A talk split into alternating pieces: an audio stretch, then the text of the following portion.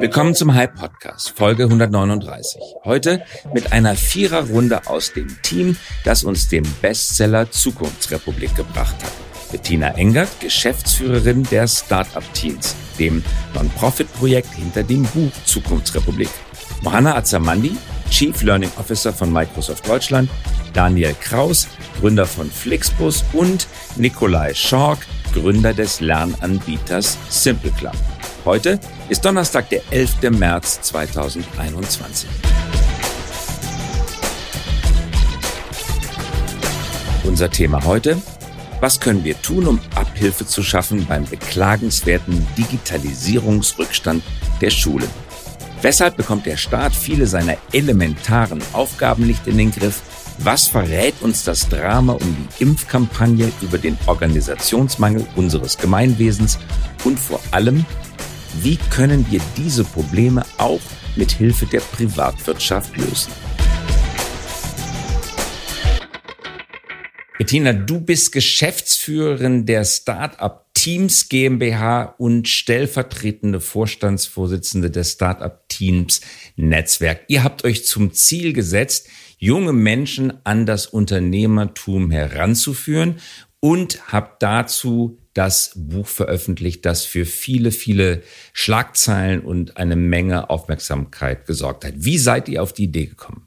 Die Idee zur Zukunftsrepublik ist tatsächlich ähm, mitten im Stillstand entstanden, also mitten im ersten Lockdown äh, letztes Jahr. Und äh, zwar haben sich da völlig unterschiedliche Menschen, also ähm, mehr oder weniger Gestalterinnen aus, aus Wirtschaft, aus Politik, äh, Wissenschaft, Bildung, Startup-Szene, aber auch aus der Gen Z zusammengetan, um äh, ihre ganz konkreten Ideen für ein Deutschland in zehn Jahren aufzuschreiben.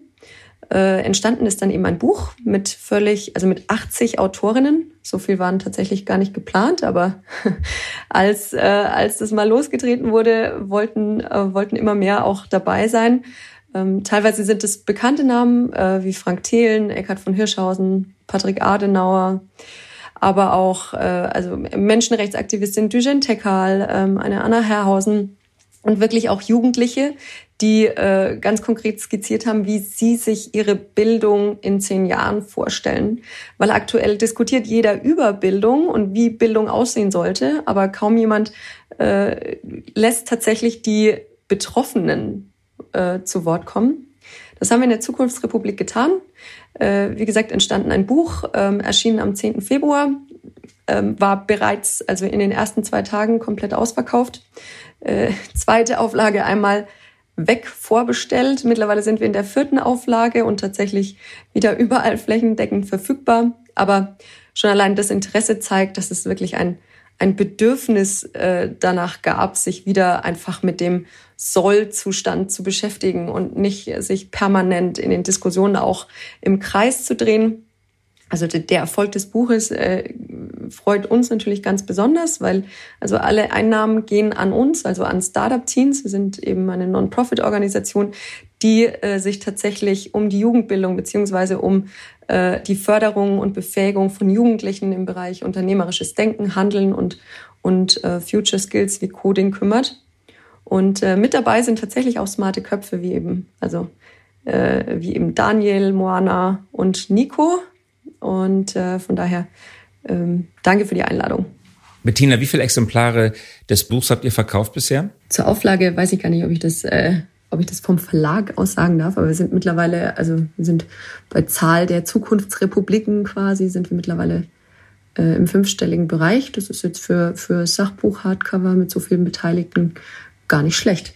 Ja, Transparenz ist ja das oberste Gebot der Startup-Szene. Sehr gut. Glückwunsch zu diesem Erfolg. Daniel, du bist gerade schon angesprochen worden. Daniel Kraus, Gründer, Co-Founder von Flixbus und auch Flixtrain. Du beschäftigst dich sehr, sehr stark mit dem Thema Mobilität. Innerhalb von Flixbus, Flixtrain bist du verantwortlich für IT, Mobile und Software Development, aber du engagierst dich intensiv auch für die digitale und unternehmerische Bildung einer neuen Generation. Was motiviert dich dazu? Du, Christoph, ähm, jetzt habe ich das Privileg, dass ich meinen Job seit bald zehn Jahren machen darf und das auch äh, weitestgehend erfolgreich. Gibt so Ausnahmen wie in dieser Pandemie. Ähm, die verträgt sich nicht so gut mit Mobilität, aber ähm, nachdem wir es auch da geschafft haben, dank des tollen Teams, und das ist das, was mich motiviert, ähm, gut durchzusegeln, ist es so, dass äh, diese Dienstleistung, die Einfachheit der Mobilität, das ist was Tolles. Aber ich glaube, es ist viel wichtiger für unser Land, das, was ich gelernt habe, was ich lernen durfte über die letzten zehn Jahre eben auch weiterzugeben. Weil ich bin ein großer Fan von Unternehmertum.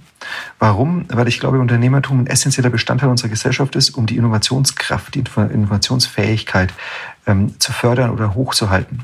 Unterm Strich haben wir in Deutschland nicht so wahnsinnig viel. Ne? Ich kenne keine Diamantenmine, die bei uns steht. Ähm, es gibt nur eben die, äh, früher hat man von deutscher Ingenieurskunst gesprochen und ähm, all das ist quasi sind wir, wir als Gesellschaft, wir als Menschen. Und es geht darum, dass wir neue Dinge ersinnen dass wir innovativ bleiben. Und in dem Kontext halte ich, wie gesagt, Unternehmertum für elementar. Und ich finde es schade, dass das weder in der Bildung ausreichend repräsentiert ist, noch was die Wertschätzung angeht in unserer Gesellschaft.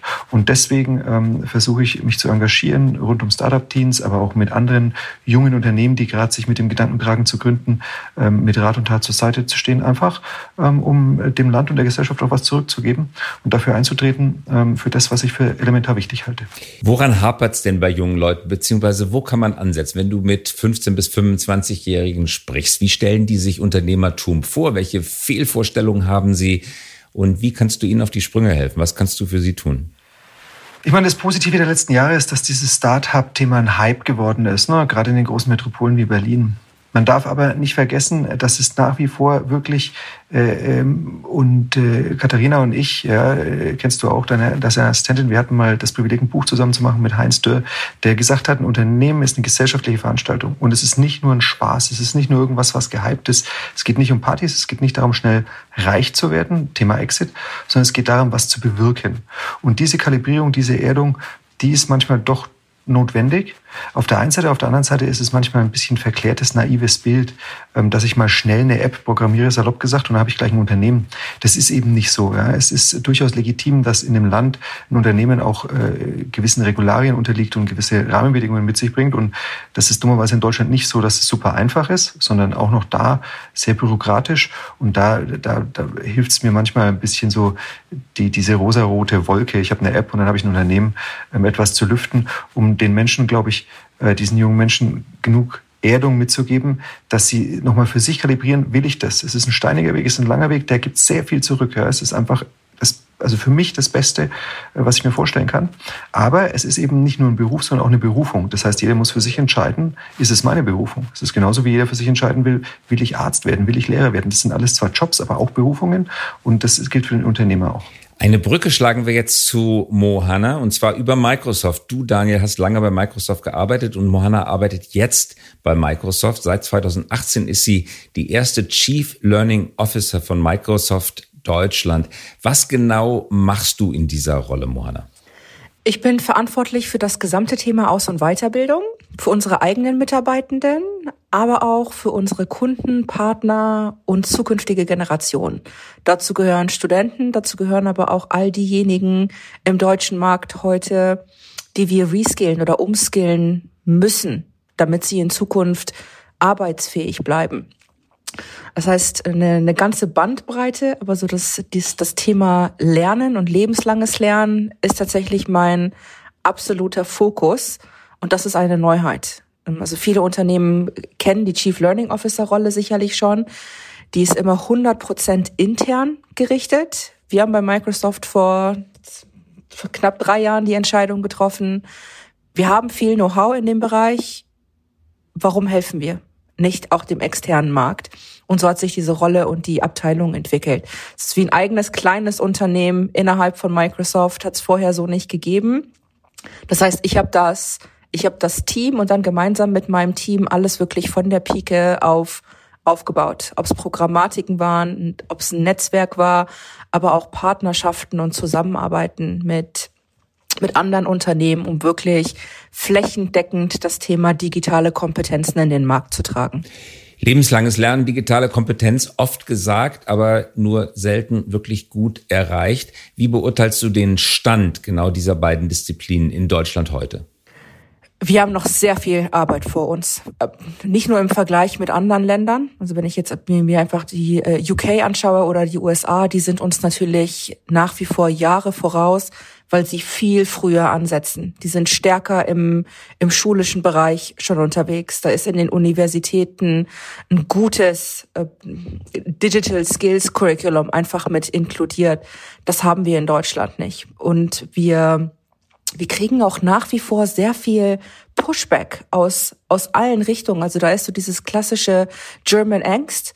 Also da ist wirklich immer noch sehr viel Angst und Furcht vor Technologie und Angst wovor, Mohanna? Wo, wo, Veränderung. wo kann man da Angst ja, haben? Also, Datenschutzangst, Veränderung. Ich, ich glaube tatsächlich. Also eine ganz abstrakte, ja. wolkige, graue Angst, die man gar nicht so richtig benennen kann. Ich glaube, es ist eher Angst vor Veränderung und vor den Dingen, die, die ich nicht weiß. Das ist so die, ich, ich glaube nämlich, dass wir auch sehr oft Datenschutz, was ein unglaublich wichtiges Thema ist, versteht mich nicht falsch, das ist unglaublich wichtig.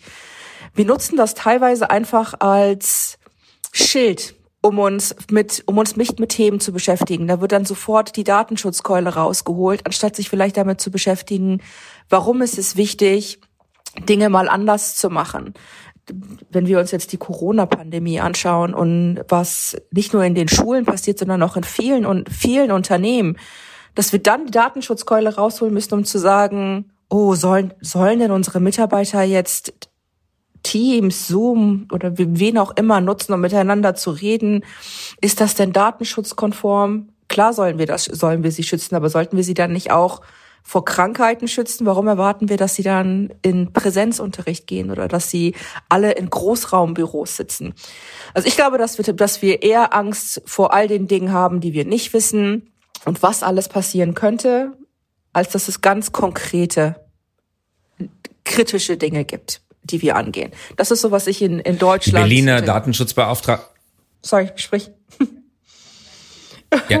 Nein, nein, Entschuldigung, ich wollte nur sagen, die Berliner Datenschutzbeauftragte hat äh, vor kurzem, ein, vor einigen Tagen, äh, alle gängigen Videokommunikations-Apps für bedenklich und mit einer roten Ampelfarbe versehen. Also da merkt man schon tatsächlich die Angst vor Datenschutz, die oft sicherlich auch übertrieben ist.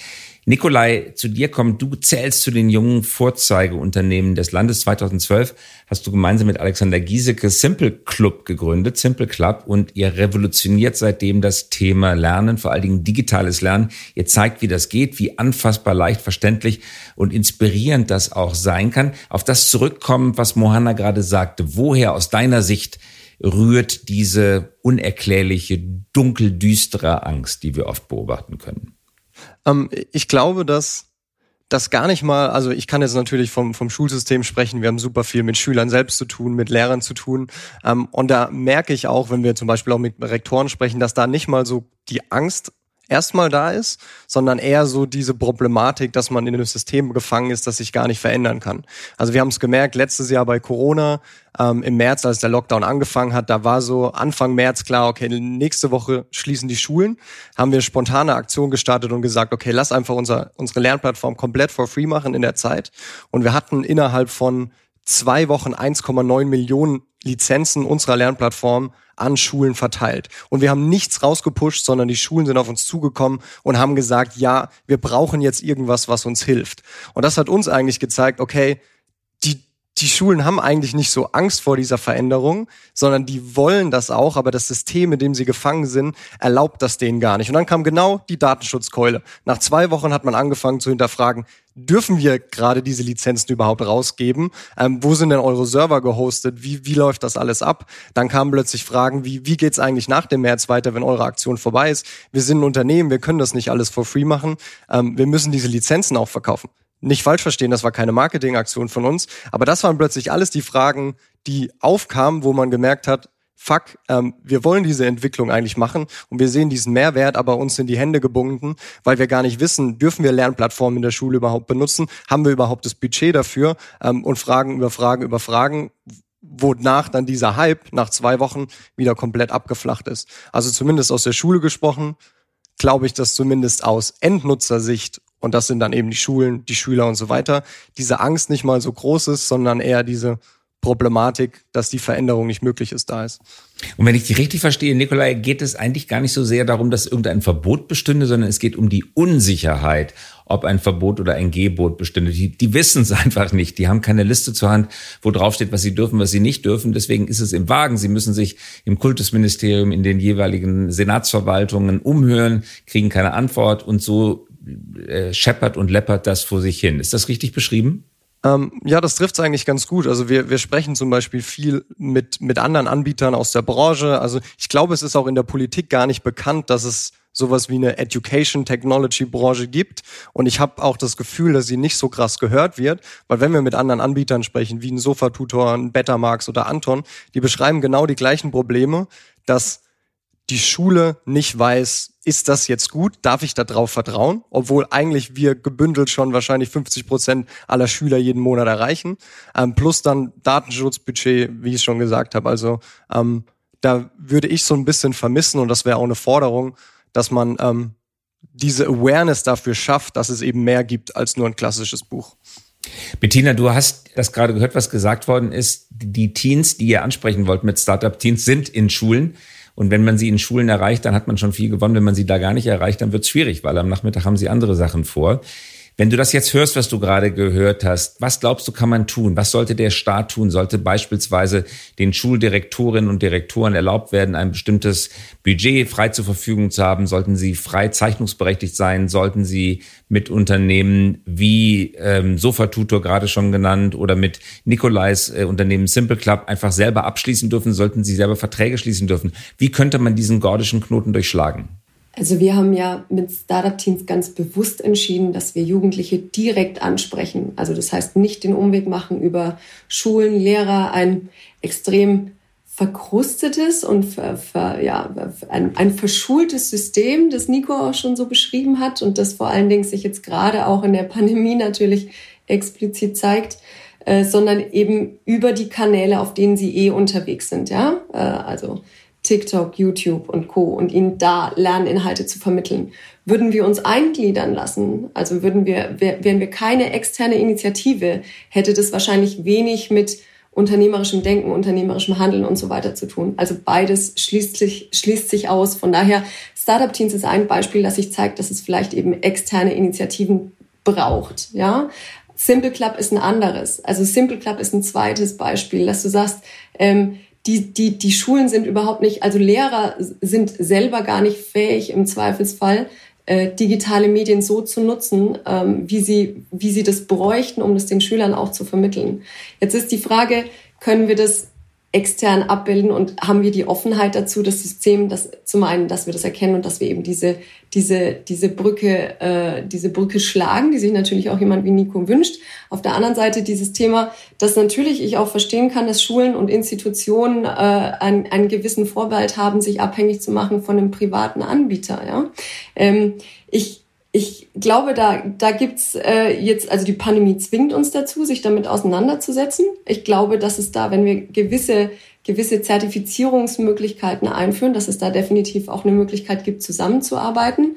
Ähm, und also Simple Lab ist ja nur ein, ein Beispiel, da gibt's ja andere, andere, die miteinander konkurrieren und die im besten Fall ja auch das beste Produkt anbieten wollen. Ja? Ähm, also Wettbewerb ist ist in dem, in dem Fall wahrscheinlich auch nicht so, nicht so schlecht. Hat sich ja auch am Beispiel Flixbus gezeigt, dass Wettbewerb manchmal hilft, irgendwie so das beste Ziel zu erreichen. Aus, in dem Fall ist die Kundensicht, die Schülersicht und also ich glaube, dass es Möglichkeiten definitiv gibt, dass, äh, dass Institutionen und private Anbieter zusammenarbeiten, dass man, dass das in einem gewissen Rahmen passieren muss, ist auch klar. Daniel, an dich eine Frage und dann auch die gleiche Frage gleich an, an Mohanna. Haben wir es hier mit einem wirklich gefährlichen Fall von Staatsversagen zu tun? Das Wort Staatsversagen wird im Zusammenhang mit der Pandemie jetzt immer wieder angeführt, aber auch das, was wir gerade hören, deutet auf Staatsversagen hin. Verkrustung haben wir oft gehört, das Stichwort jetzt gerade verkalkte Strukturen, Bewegungs- Unfähigkeit. Wie können wir, Daniel, als Bürger und Gesellschaft und auch als Unternehmerinnen und Unternehmer den Staat vor seiner eigenen Verwaltung retten und ihn wieder in Bewegung bringen? Ich sage mal das Stichwort Smudo, der mit äh, Loka jetzt tatsächlich die, die alternative Pandemie-Tracking-App gebaut hat. Eventim in Schleswig-Holstein, glaube ich, mittlerweile auch in anderen Bundesländern organisiert die Terminvergabe beim Impfen. Wir sehen also da, wo Privatinitiative auftaucht, auch an dem Beispiel Bildung, wie jetzt gerade gehört, Da funktioniert es, aber die Verwaltung hilft nicht, die Verwaltung bremst. Also, Daniel, müssen wir den Staat vor seiner Verwaltung? Du, du, du hast ein ja, paar Sachen gesagt. Es kom komplexes Umfeld, da stehe ich ja drauf.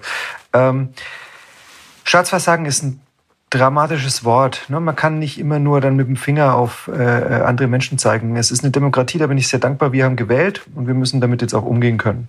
So. Punkt eins. Ich glaube, der Staat äh, spiegelt ein Stück weit unsere Gesellschaft wider und wir sind sehr gut im Verwalten und im Verteilen. Im Gegensatz zu den angelsächsischen Ländern, wo eben äh, weniger diese Angst vorherrscht, sondern da mehr Mut an den Tag gelegt wird, die Menschen keine Angst haben vor Fehlern. Das ist genau das, was wir in der Schule auch finden. Die Incentivierung ist falsch. Die Menschen werden dafür incentiviert, keinen Fehler zu machen und dann machen sie im besten Fall gar nichts. Und äh, da ist es, glaube ich, kulturell im angelsächsischen Raum einfach anders. Und äh, da ist die Frage, was für uns, weil wir sind halt nun mal keine Angelsachsen, wir sind halt jetzt im deutschsprachigen Raum, was für uns das Beste ist. Und äh, ich glaube, da können wir uns alle Gedanken machen und, und können gucken. Es gibt jetzt auch neue, junge Kollegen, die in den Bundestag streben. Die Verena Huberts, äh, äh, Unternehmerin, da stehe ich immer sehr drauf, wenn das nicht nur Berufspolitiker sind, die nichts gelernt haben, außer verwalten. Die sind alles intelligente Menschen, verstehe mich nicht falsch. Aber ich finde es ja schon gut, wenn jemand auch äh, vorher, bevor er sozusagen die Stimme des Volkes äh, darstellt, auch mal wirklich in einem wertschöpfenden und unternehmerischen Kontext gearbeitet hat. Und das ist auch dann völlig egal, ob Ärzte, Anwälte, Lehrer, alles Mögliche, aber zumindest mal als Teil der Gesellschaft und nicht nur Berufspolitiker. Das ist was, was ich in den letzten Jahren verstärkt beobachte und was ich für dramatisch halte. Und äh, das führt eben auch dazu, dass wir uns quasi in dem Pandemiekontext jetzt im Extremen zu Tode verwalten. Und ich glaube, wir müssen es schaffen, dass wir äh, uns überlegen, wie kann ich denn Dinge hervorbringen, incentivieren im positiven Sinne und erst nach dem, was erfunden worden ist, darüber mir Gedanken machen, wie ich es reguliere. Und äh, du hast Loka als App erwähnt, das ist ganz witzig. Wenn du dir anguckst, wie viele der etwas erfolgreicher gegen Corona vorgehenden Länder agieren, die haben sich bei all den Dingen natürlich private Unterstützung geholt. Wir haben den größten Logistiker der Welt mit DHL bei uns im Land. Wir haben Automobilisten, die äh, seit Jahr und Tag komplexe, äh, komplexe äh, Unternehmen und Organisationen betreiben. Und äh, trotzdem habe ich immer das Gefühl, dass unser Staat es schlecht und schlimm findet, wenn er die Privatwirtschaft um Hilfe bittet. Und äh, dann gibt es so Ausnahmen wie bei Eventim, aber meistens ist es so, dass erstmal noch äh, selbst rumgefrickelt wird. Und das äh, geht mir nicht in den Kopf und ich verstehe auch wieder nicht, warum es da so einen Vorbehalt gibt. Und äh, vielleicht gibt es da, das ist nicht ergründet, ne, könnte ich, wenn ich irgendwann viel Zeit habe, äh, vermeintlich drüber promovieren, aber diese Abneigung gegen, unter, gegenüber Unternehmertum, die ich doch in unserem Land teilweise stärker spüre, als es zum Beispiel in den USA oder auch in UK oder in Israel der Fall ist. Vielleicht äh, ist es genau das Problem, warum der Staat sich dann tendenziell erstmal auf sich selbst verlässt. Was okay ist, weil verwalten können wir sehr gut. Ja, das ist okay. Und verteilen auch. Aber es ist halt nicht die Kernkompetenz des Staates und es sollte sie auch nicht sein. Dafür gibt es die Wirtschaft, Dinge neu zu ersinnen. Also muss man das zulassen und muss Partnerschaften eingehen.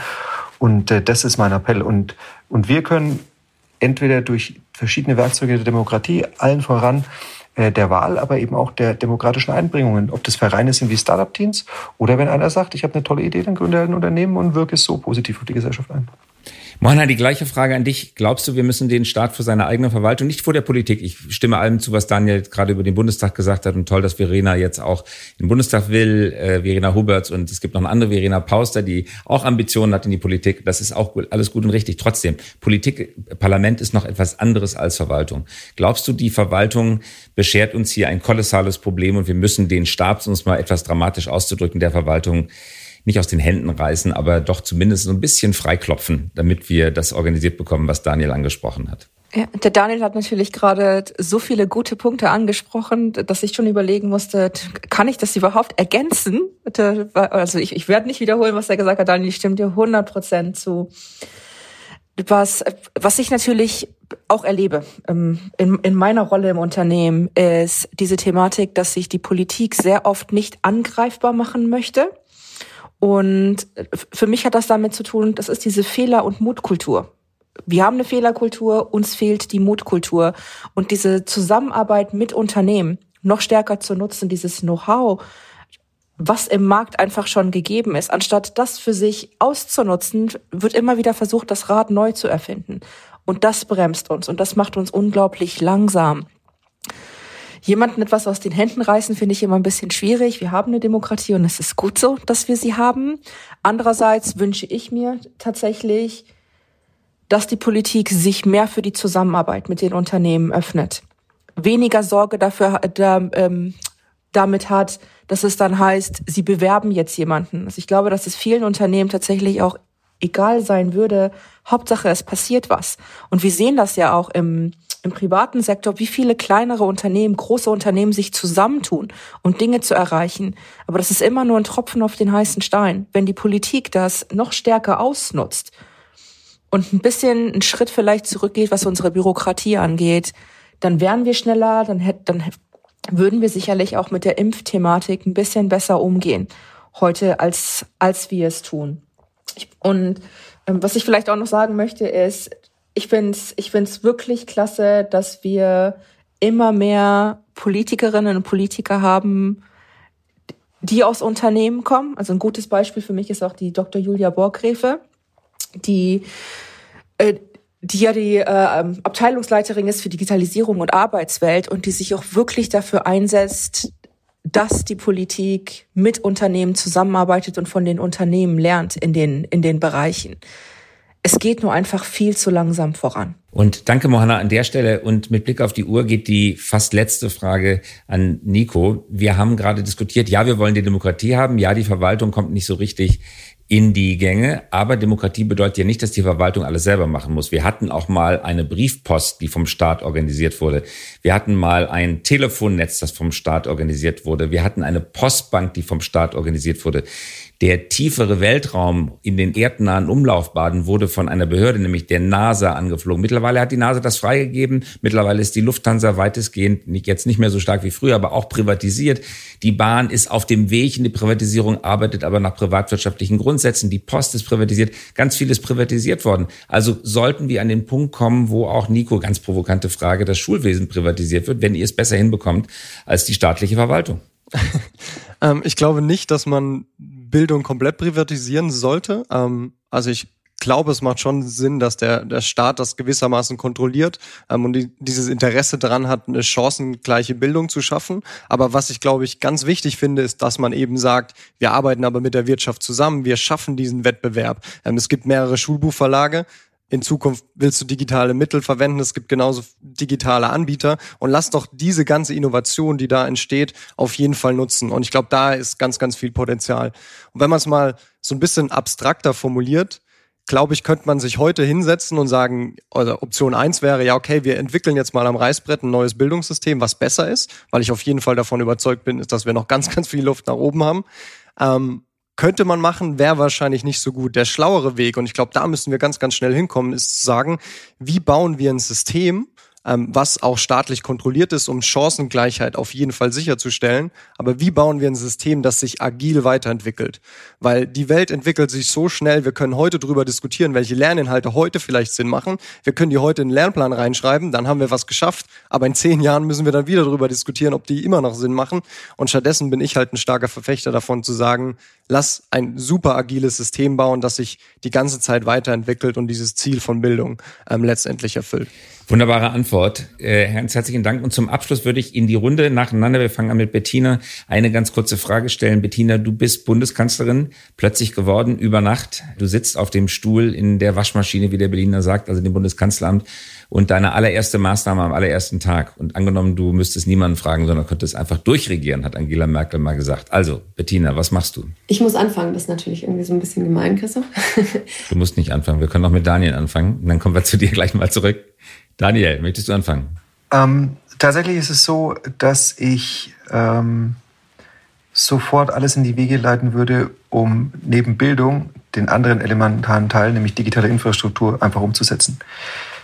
Bildung ist schwierig, weil föderal und ich will mir nicht am ersten Tag gleich ganz viele Feinde machen. Das andere Thema ist einfach eine Frage von absolutem Willen und wenn ich könnte, würde ich den am ersten Tag beweisen. Also neue Autobahnen für Daten, Breitbandnetz. Genau.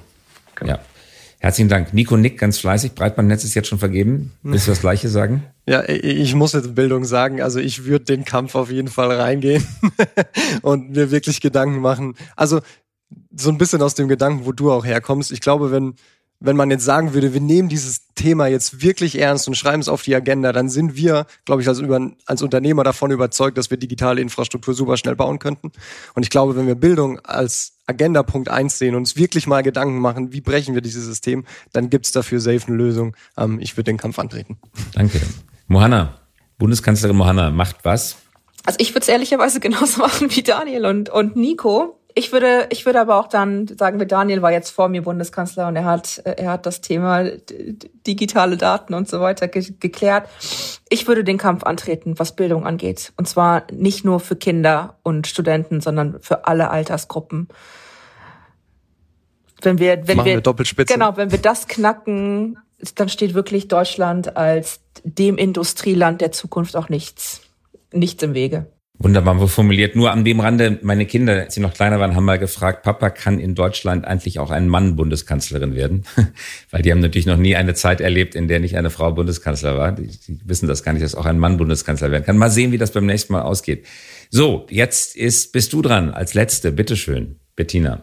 Ich würde tatsächlich externe Expertengremien einführen. Nicht nur situativ, sondern konstant. Einfach, dass es einen, einen zwing, gezwungenen, Aus, erzwungenen Austausch auch wirklich gibt, neben diesem Behördenapparat mit, äh, im, vielleicht sind es private, private Unternehmen, vielleicht sind es auch aber im, im Prinzip andere Vertreter, aber im Prinzip das, dass man umsetzt, dass es quasi ein, ein Austausch, ein gegenseitiges, äh, äh, einen gegenseitigen Austausch äh, mehr oder weniger als Basis voraussetzt für Entscheidungen, die getroffen werden. Auch ein guter Vorschlag. Wir haben es gerade in Italien gesehen. Ministerpräsident Draghi hat die Hälfte seines Kabinetts aus Politikern besetzt und die andere Hälfte aus Fachleuten.